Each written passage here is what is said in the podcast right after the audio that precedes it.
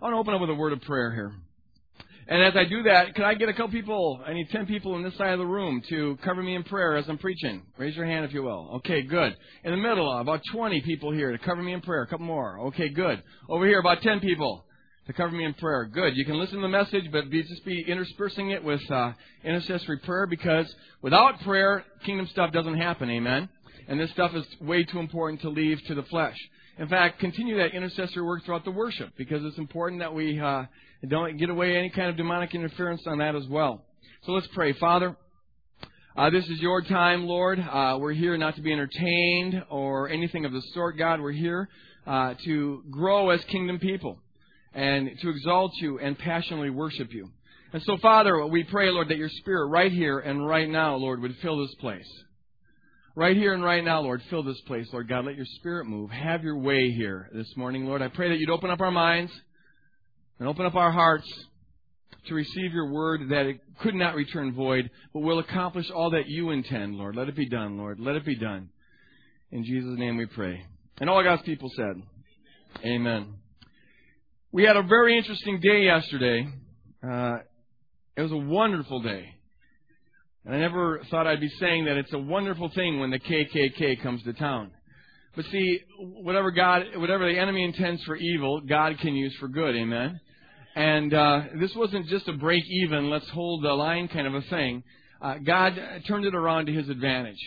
There was just some really cool godly meetings going on all over the Twin Cities. We had a prayer meeting. I think we're very privileged to have on our staff Peggy Riley, who took a leadership role in some of the churches in the Twin Cities and bringing together a prayer meeting.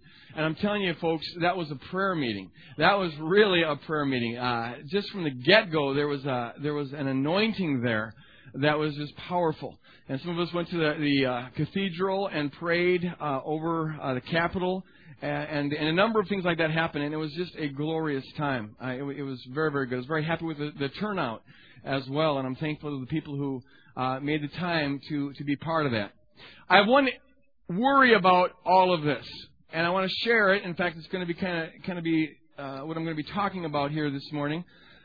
My worry is that people will think that racism is an issue that is just about things like the KKK and the Aryan Nation. And then they think that if since they're not part of the KKK or the Aryan Nation or some other hate group, they feel that they must be okay.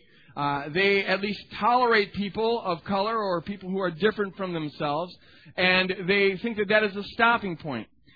We see the issue of racism is far, far, far more pervasive and subtle than just extremist groups like the KKK and the Aryan Nation, right? Especially here in Minnesota, Niceville. It's way beneath the surface, and it's easy to miss. In the world, they're happy if you can just pass laws and get people to tolerate one another, just to coexist with one another. But see, in the body of Christ, tolerating one another is not good enough. Amen? It's not about just putting up with one another. We're called to a much higher calling. In fact, the calling that we're called to really represents God's goal for creation. It's expressed in a powerful way in the book of John, chapter 17. And I want to have us read that here. The book of John 17. From a Christian perspective, tolerance is not enough. Here's what we're called to do. This is Jesus' prayer for his church. He says this, I ask, he's talking to the Father here, I ask not only on behalf of these, but also on behalf of those who will believe in me through their word. Note that. This prayer applies not just to his disciples that are listening to him, but he's praying on all who will ever come to faith through their word, through the New Testament, in other words. This prayer applies to the church throughout history. That they may all be one. As you, Father, are in me and I am in you, may they also be in us. Note the correlation there. Lord, he's saying, Father, just as you and I are one, I want them to be one in us. The oneness of the church, the unity of the church, the love of the church is supposed to replicate the love of the triune God. Lock it in. The glory that you have given me, I have given them, so that they may be one as we are one. Again, the church is to have the kind of relationships with one another that characterizes the triune God throughout eternity. That's way beyond tolerance. I and them and you and me, that they may be completely one. The triune God defines what it is to be completely one, and the goal of the church and God's design, and really the goal of all creation, is to have that unsurpassable love replicated in people. And that's what the church is called to be. So that the world may know that you have sent me and have loved them even as you have loved me. I have made your name known to them, and I will make it known, so that the love with which you loved me may be in them. Look at that. The same love. Not a second-class love, not a derivative love. The love with which you've loved me may be in them. Christians are able, by the power and the grace of God, to have the love of God Himself residing within them, just as they have the righteousness of God Himself residing within them. Tolerance may suffice and may be all we can hope for the world, but it's not what God aims at. In the body of Christ, we're called to a unhuman, supernatural kind of love for one another.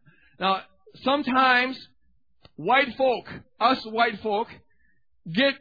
we ask this question, why do we need to keep on bringing up this race issue so much? You know, gosh, you preach upon this, or touch on it at least, every couple months it seems. And maybe you're getting tired of this. Let's move on. Why do we have to keep on talking about this issue? And let me say two things about that. First, it's only white folk who can afford to get tired of this issue, who have the luxury of being able to say, you know what, I want to turn this issue off. If you're a person of color, you don't have that option. It's in your face whether you want it or not. And see, if we're called to have the kind of love that characterizes God, that means being willing to enter into each other's experience and hear one another and share one another's experience. So if it's an issue for one, it becomes an issue for all. We need to talk about the issue, amen? But secondly, and even more fundamentally is this. This is not a peripheral, secondary issue in the Bible. In fact, what I'm going to show this morning is this. This issue pertains to the very center of the biblical revelation. Now, we don't normally talk about it like that. It's not preached about widely in the church, and that's too bad. But what we're going to see is that the whole issue of what's called racial reconciliation is central to God's purpose in creating the world, and it's central for what God wanted to accomplish in redeeming the world. And if it's central to God, it's got to be central to us. Amen? Now, I have never really brought together.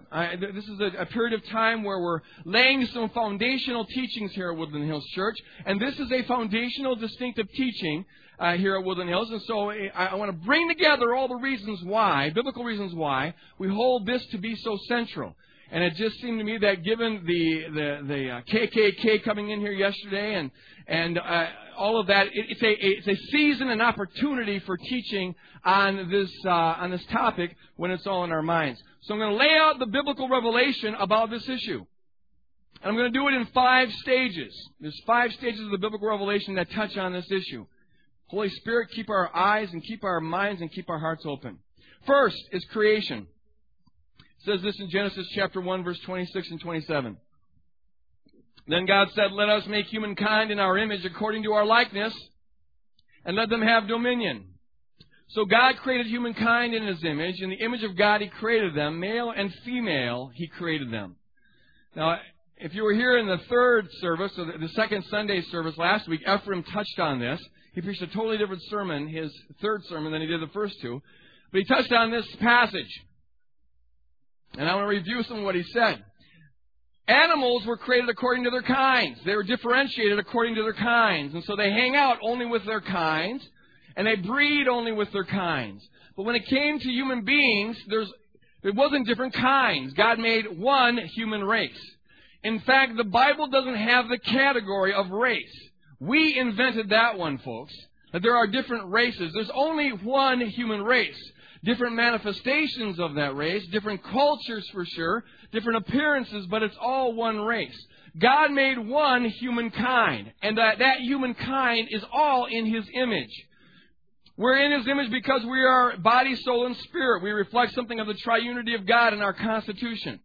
We're in God's image because we're all given the same job description. And it's the job description of human beings when we were created, and it's the job description of the church, and that is to have dominion, to regain the world for the lordship of Jesus Christ, to have dominion. All of us have that job description, and in that way, we're made in His image.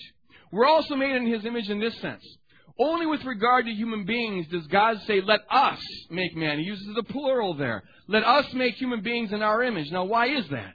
It's because part of, and this is part of the uniqueness of human beings, part of our distinct being made in the image of God is the usness that we're capable of.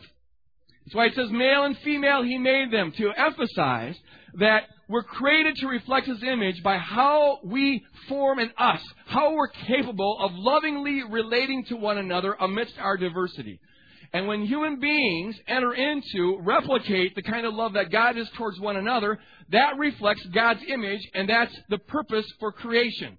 To reflect God's image and then to carry out in a small way what God carries out in a big way. He's Lord of the whole cosmos. He creates us as His viceroys, His stewards here upon the earth to carry out His providence here on the earth. And the way we do it is by loving one another the way God is loved. See how this all plays in? When we separate according to kinds, and we create the kinds based on various distinctions that we perceive, when we do that, we destroy the image of God. When we are not lovingly integrated and manifesting the call and the nature of God in our relationships with one another, we to that degree deny one of the reasons why God created us. In fact, to the degree that we separate according to our kinds, and we get isolated according to our kind, and we only hang out with people who look like us and think like us and have the same kind of culture we have and enjoy the same kind of music we have. Insofar as we do that, we are denying the image of God, and in fact, we're sinking down to the level of the animal kingdom. Animals you expect to be differentiated according to their kinds, but not human beings. We have a higher calling. We become animalistic to the degree that we divide on the basis of appearance or culture or anything of the sort. One time I had a discussion with a man who was trying to tell me that interracial marriages are wrong. And one of his less convincing arguments was he said, you don't see, I think he said it was, I don't know anything about farming. Are there red chickens? Red roosters and white roosters? There must have been roosters. The roosters are chickens. He said, you don't see white roosters and red roosters, breeding together. And it just shows you that it's just unnatural. And I said, I suppose that's convincing if you have the IQ of a rooster. But it seems a little odd that we take our social ethics from chickens. God's got a higher calling for human beings. I want you to see the centrality of this unity in the order of creation. It denies the order of creation when we stop relating on the basis of appearances or culture or what we call race or anything of the sort. Second stage is the Tower of Babel. Human beings were united at this point. They all spoke one language. There wasn't the kind of distinctions that we have today. But unfortunately, because of human sin, they were using their unity for an evil purpose. The Bible says in Genesis 11 that they were building this tower. It was a false religion, a false city. There's always power in unity, whether you use it for good or for evil. Unfortunately, here they were using unity for evil. So God decided to use a divide and conquer strategy. He saw the catastrophe that would happen if this continued on. He didn't want to get to the place where they had gotten prior to the flood. And so, as a provisional judgment on the world, He divided the people. He gave them different languages so they couldn't have that unity to build this false tower in this false city, this reprobate demonic religion against God. So it says this in Genesis 11, 8 and 9. The Lord scattered them abroad from there over the face of all the earth, and they left off building the city. Therefore it was called Babel, because the Lord there confused the language of all the earth. And from there the Lord scattered them abroad over the face of all the earth. I want us to see that this was not God's ideal. It was the lesser of two evils, and it was a provisional thing, a temporary thing. God always had in mind, as I'll show you shortly, the idea of in time reversing this. okay, of bringing humanity along to the point where he could begin to reverse this, but it had to happen at this point. When the people were divided, that's when we begin to have, they were divided according to language, they went to different geographical locations, that's when we begin to get isolation from one another, that's when you have the development of different cultures. Here you begin to have selective breeding going on, which eventually results in the different phenotypes of people, the different appearances of people. Different cultures taking on different appearances. Now, that's not a bad thing. In fact, we'll see in a little bit here that that's a good thing because it manifests something of the richness of the human gene pool that God created us with. There's nothing wrong about that in and of itself. But unfortunately, because of sin, whenever you don't have God as your source of life, you get your source of life from something else. That's what the Bible calls an idol. And because of human sin, when we divide and begin to look a little different and act a little different, people made an idol of these things. They begin to get life from and feel proud of the fact that they appear a certain way in contrast to somebody else. And they do things a little different way in contrast to somebody else. And then comes wars and conflict between the races, the nations. And now what was the power of sin in unity becomes the power of sin in division. And that's what the world's been plagued with ever since.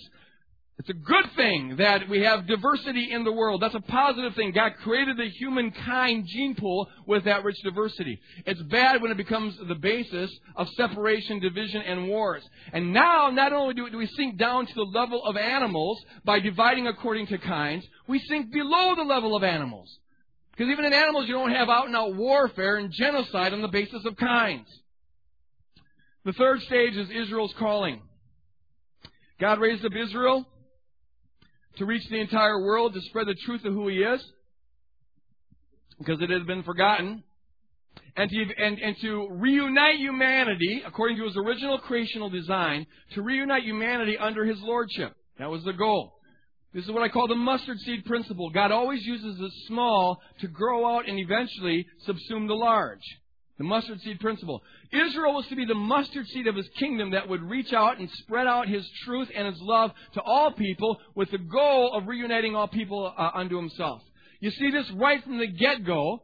The first time we have a promise made about the nation of Israel, it involves this role. It occurs in Genesis chapter 12. God is speaking to Abraham, who is going to be the father of Israel. This was the mustard seed man, if you will, that was going to be used to bring forth this nation. And here's the first thing He says to Abraham. I will make of you a great nation, and I will bless you, and make your name great, so that you will be a blessing. Now stop there for a second. God wants to bless Abraham and bless the nation of Israel. He wants them to be great. Nothing wrong with that. That's a God thing. But the purpose for blessing them and making them great was so that they can be a blessing. Know this. Whenever God blesses you, it's so you can be a further blessing. He wants you to enjoy it.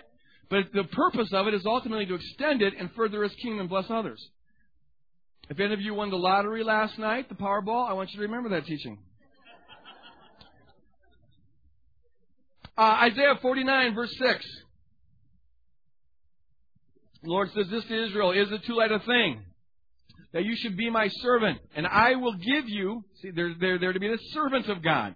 And I will give you as a light to the nations, to the peoples. All those non-Jews out there, that my salvation might reach to the end of the earth.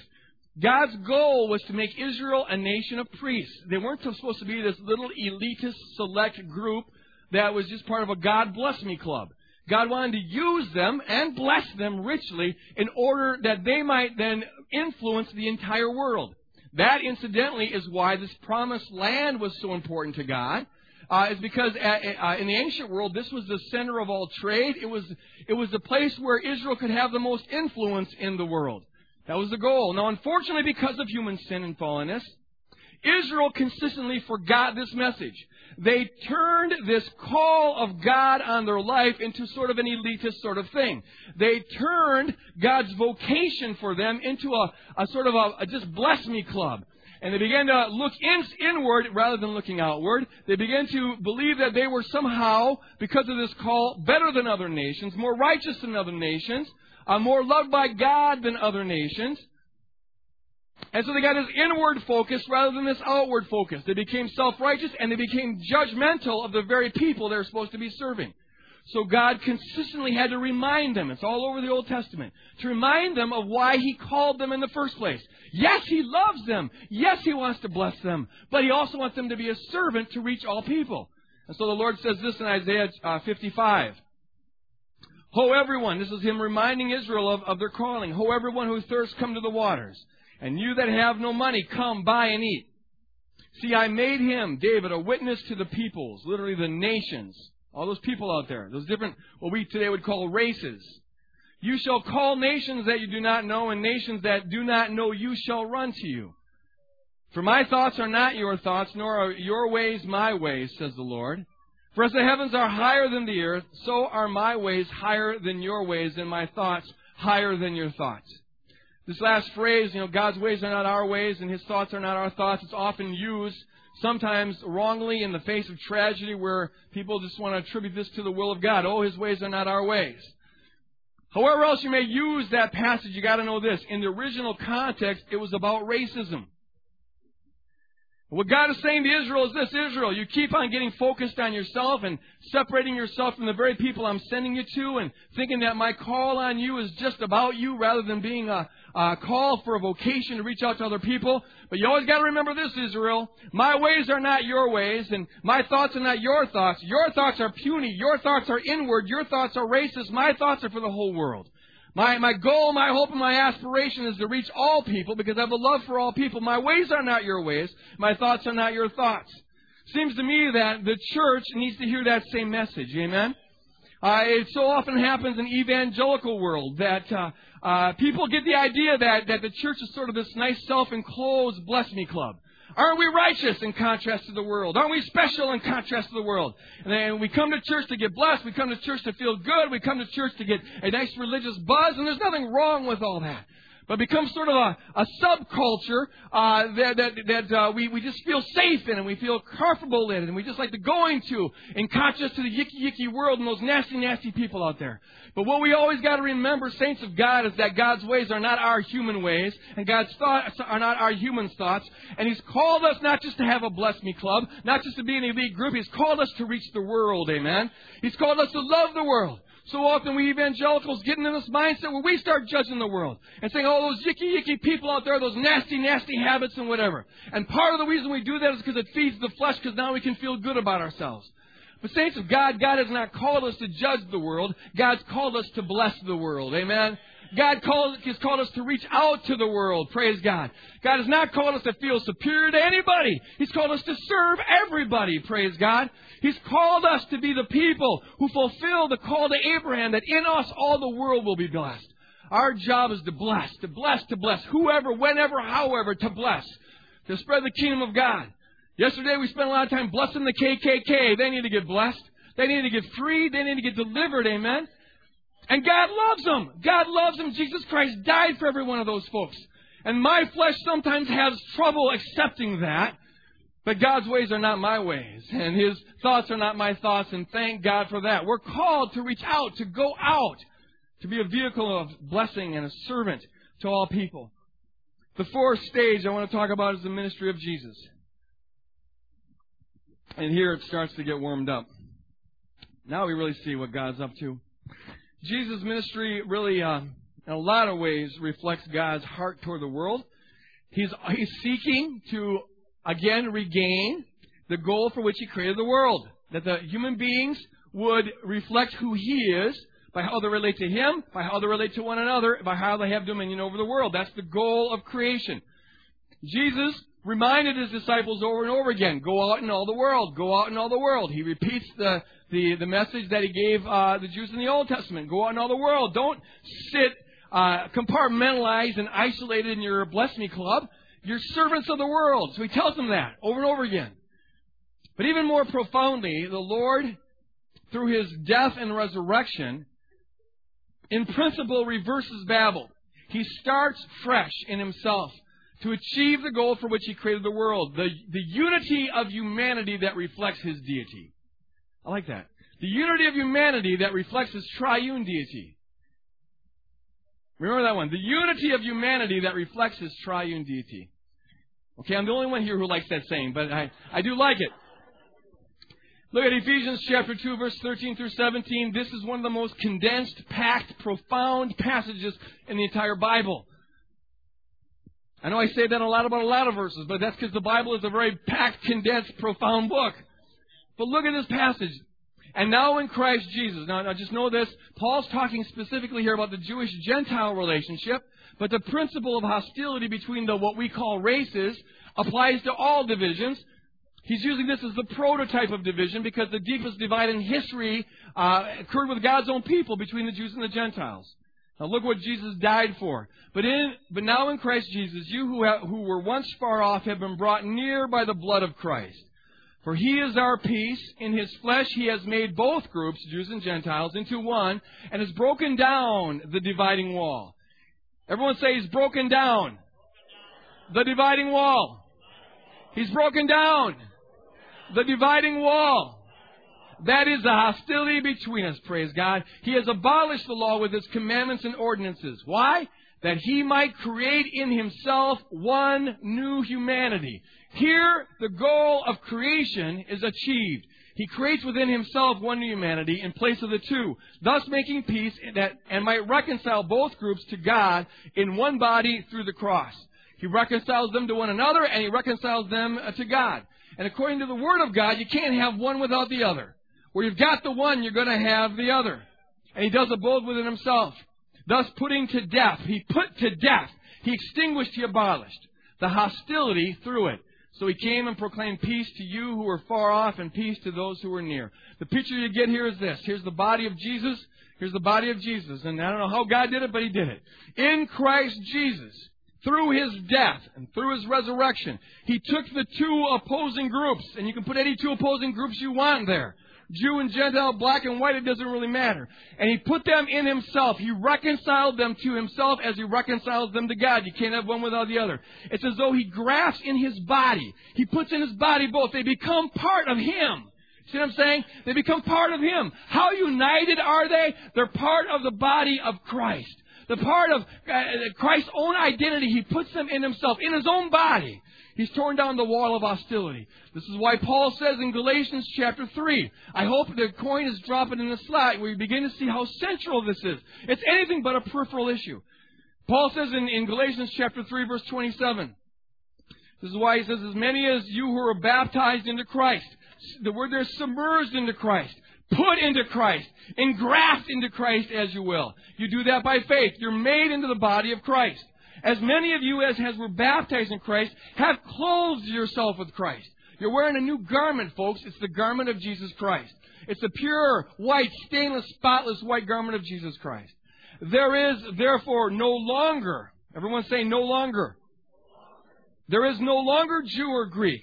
There is no longer slave or free. There is no longer male or female. For all of you are one in Christ. All of you. Not according to your kinds. You're one in Christ. This is the new human race, if you will. It is really the restoration of what God always wanted human beings to be. Because now we begin to embody, we begin to manifest the truth of who God is by how we relate to one another. No longer is there Jew or Gentile. No longer is there slave or free. I don't care what color skin you wear. You're wearing Jesus Christ. And that makes every other difference inconsequential. Amen? No longer does it matter what culture you wear. You're wearing Jesus Christ, and that makes us one. No longer does it matter what language type you wear. You're wearing Jesus Christ, and that makes us one.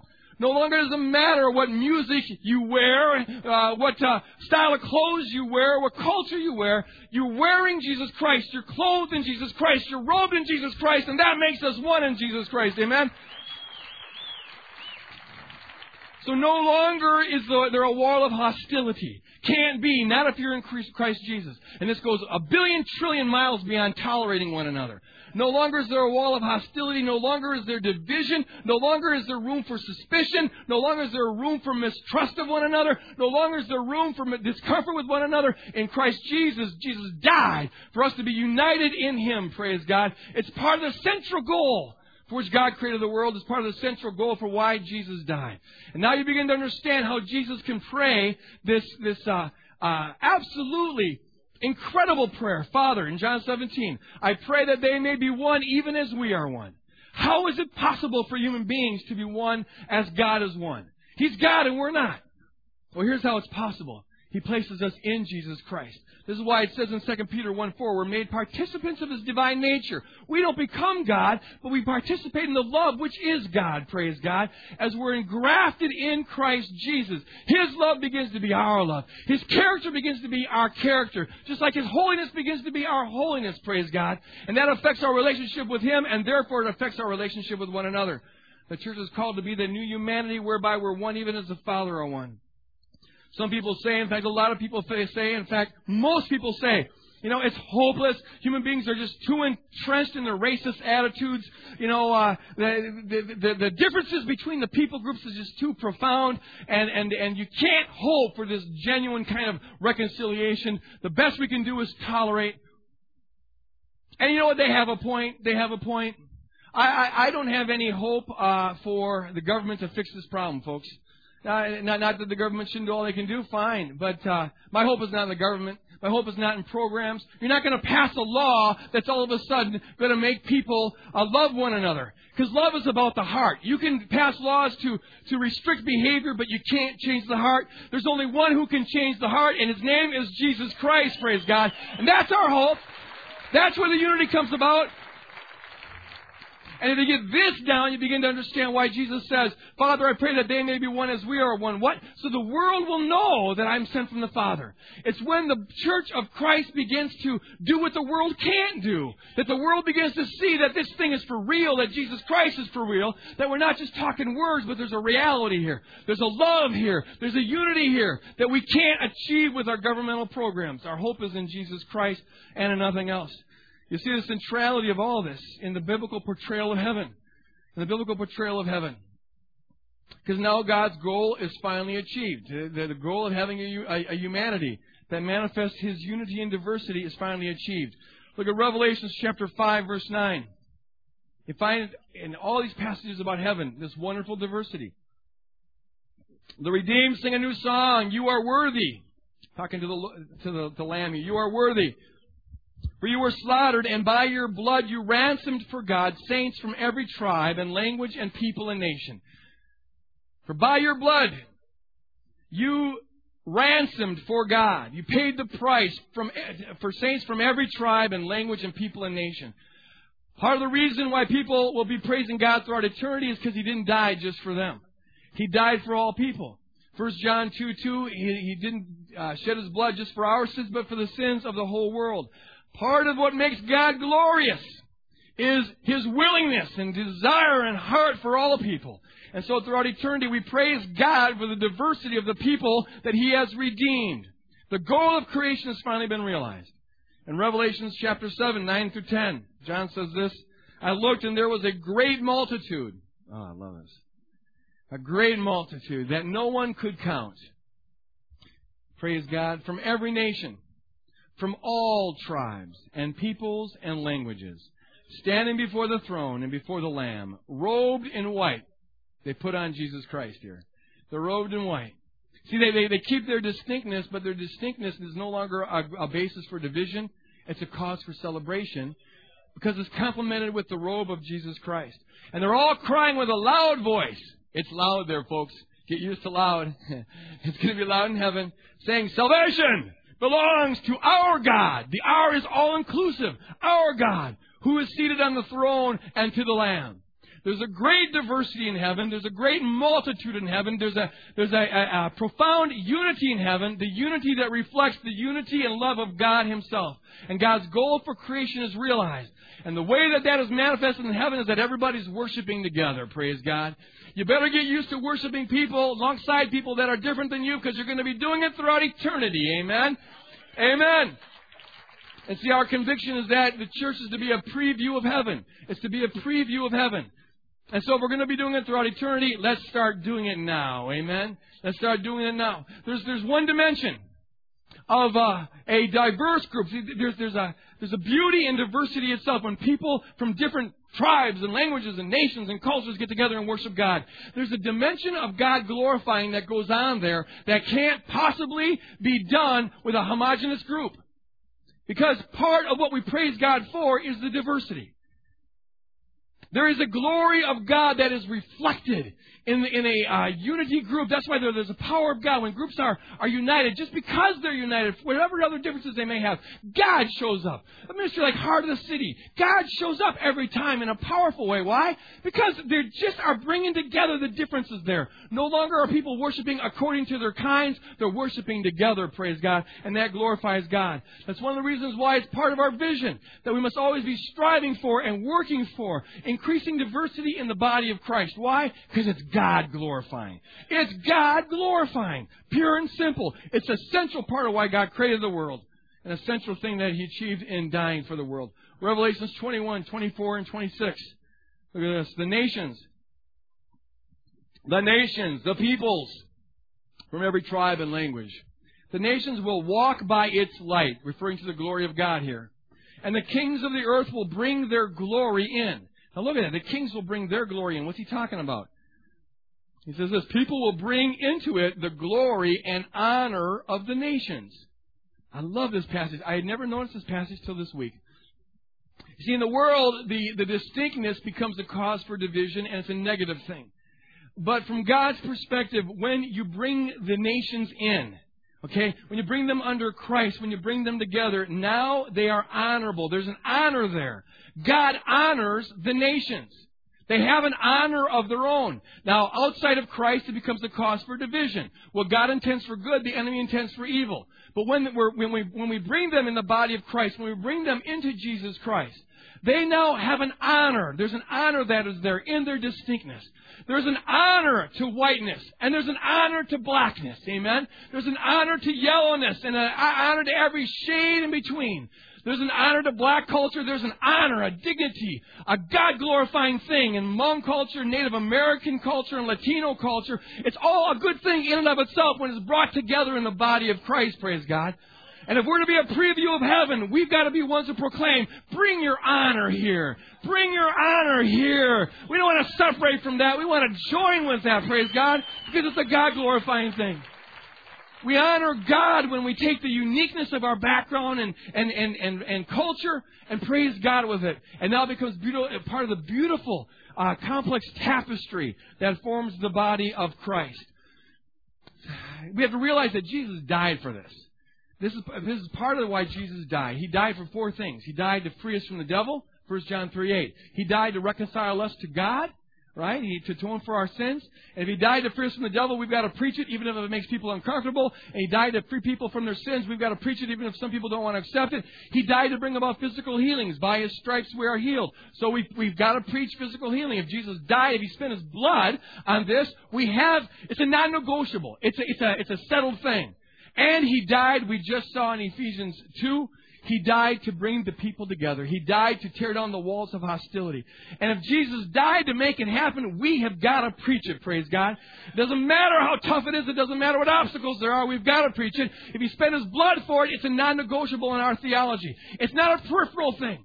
Human beings have no right to say, oh, this reason why Jesus died is more important than that reason why Jesus died. To the extent that we don't preach racial reconciliation in the body of Christ, we are denying Christ. Somebody say amen.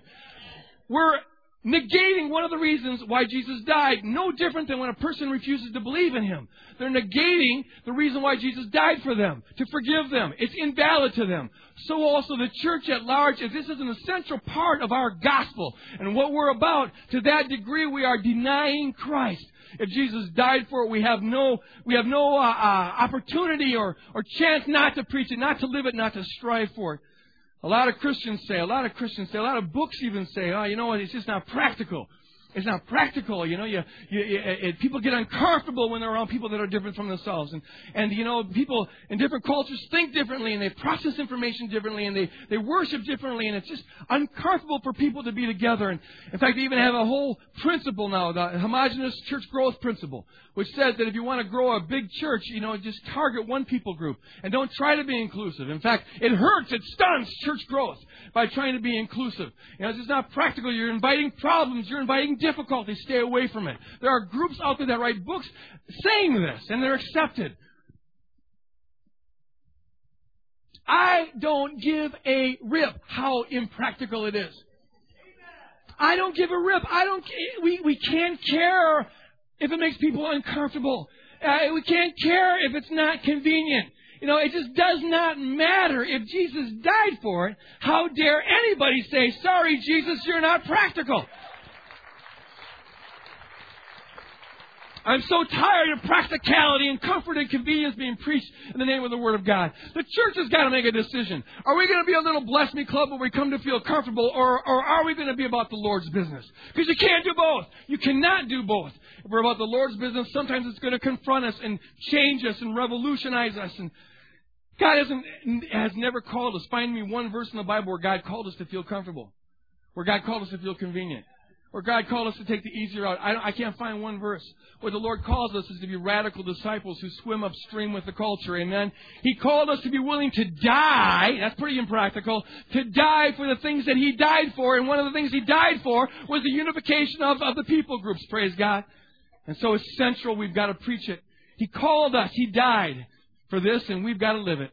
To be a people who are about bringing together people. To be a bridge, uniting people together. He called us to be one even as He is one. He called us to fulfill Abraham's call to be a blessing to all the nations. He's called us to be a light to the nations. He's called us to be a people who honor the distinctness of the nations. He's called us to do what our Father does. Whatever the Lord does, whatever the Lord wants, whatever the Lord died for, that is what we're going to be about. Nothing more and nothing less, praise God. It's central to the whole gospel. Well, the groups that are saying this have one thing right, and I'll close with this. It's not easy. It is not easy. They're right about that. They're right about that. It wasn't easy in the early church, and this is the fifth stage. We're going to go over this lightning speed. It's not easy. It wasn't easy in the early church. Look, on the day of Pentecost, the Holy Spirit's poured out. And the first thing that happens when the Holy Spirit's poured out is that people begin to speak in tongues, and the people hear them in their own language. Okay, now what the Lord is showing by that miracle is this. Where the Holy Spirit shows up, Babel is reversed. Do you see it? I don't think you could make it more obvious. Babel is being reversed. The Holy Spirit tears down the walls that the sin of Babel set up. Okay, so you've got that there. It just confirms why Jesus died. It confirms what Jesus' whole teaching about going out into all the world. But the disciples don't get it. Racist mentalities die slowly. So 20 years later in Acts chapter 10, about 20 years later, we find that the Jewish Christians are still in this little holy bless me club in Jerusalem. They haven't gone anywhere. Oh, Philip went to Samaria, but that's about it. So God has to give a vision to Peter. In fact, He has to give it 3 times. He's a little thick. And say, you know what? Go out to the Gentiles. And Peter finally gets it. Lord, I perceive that you show no partiality. Duh! Yeah. So Peter goes and preaches to the Gentiles. Now, you know what this does? It creates problems. Yes, problems all over the place. But thank God that didn't allow Peter to disobey the Lord and not do what the Lord called him to do. So in Acts 15, we find they have a council. Oh man, these Gentiles, they don't look like us, they don't smell like us, they don't talk like us, they're a different culture. What are we going to do here? And so they have to hammer it out. It ain't easy. There's disagreements on this stuff. But the Holy Spirit was in it. It says that in Acts 15. The Holy Spirit was in it and brought about a consensus about how the groups can get along, because they've got to get along in the body of Christ. And finally, you find this. This is just amazing. But even after all this, Peter still doesn't get it. Several years later, he's at Galatia.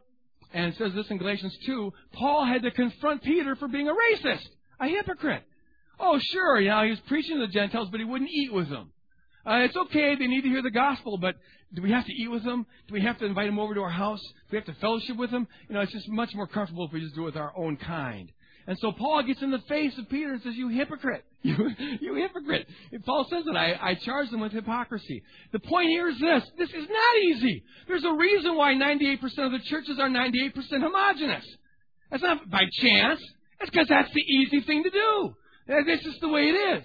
There's also a reason, if I may say so, why this particular message isn't preached very often.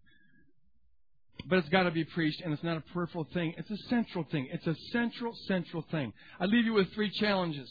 Challenge number 1, receive healing. It may be that you've been wounded by a different people group. There's been a scar there. Maybe your black and whites have mistreated you, or your white and blacks have mistreated you, or whatever. And see, if you go on with that wound, it becomes a stronghold. And a stronghold is a filter by which you interpret your experience, and it will drive a wedge between you and those people. You need healing from the Lord, and the Lord can bring healing to you. Open your life up for the Lord to bring healing there. And maybe there's even wounds that you don't know about. Let the Lord heal you and minister to you in a profound way. God can change your heart and change your perception. Just last week, someone said to me this. He said, I've never been a racist, they said, but I just never found people, of other cultures to be attractive. They just didn't appeal to me. But now, this person said, for some reason when I look at them, I see this beauty. I think they're so beautiful. I just like to look at them. They're so beautiful. You see, God can change your heart and change your way of seeing. Be open to it. Number two, lose the Western addiction to comfort and convenience.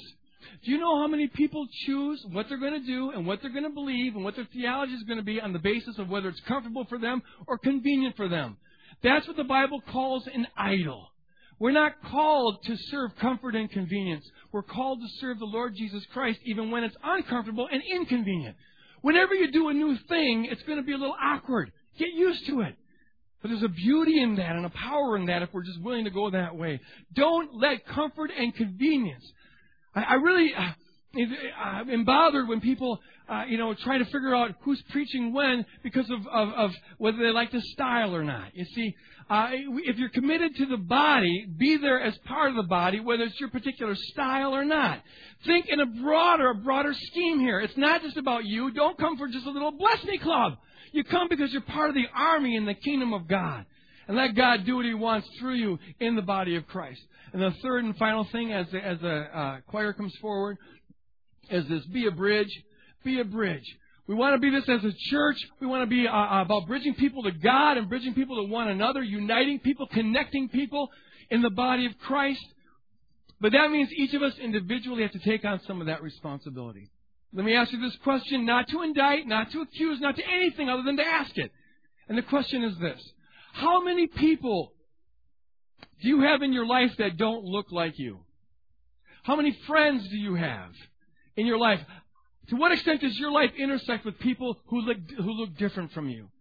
See, unless your life intersects with them and you reach out, you bridge the gulf that is there. You'll never understand them. You won't know why they think the way they do and interpret things the way they do. You know what? If I didn't have people like Norm and Peggy and Abraham on the overseer board in my life, I'd interpreted this KKK thing totally different than I did. Because to me, I'm a white guy, and it doesn't mean a thing to me. I think they're a bunch of clowns, I just ignore the whole thing. But see, because my life intersects with them, I take time and I hear their perspective, and it means something totally different to them. And since we're united in the body of Christ, I need to enter into their experience and make it my own. And it totally changes my perception of that. I encourage you individually to reach out to people in the body of Christ here in the church, not just after this service. In fact, maybe it will feel too obvious after this service, but throughout the week and next week and the week after that. I was like at Promise Keepers, they talked about greet some and make friends with somebody, a person of color, and there was only 9 people in the whole stadium, so Norm gets swamped, Can I be your friend? I'll pay you to be your friend. I'm talking lifestyle here, folks. I'm talking lifestyle here, folks. Reach out. At first, it may feel awkward. Have more for supper. Become friends with one another. And maybe you've never done that before, so it feels a little bit awkward.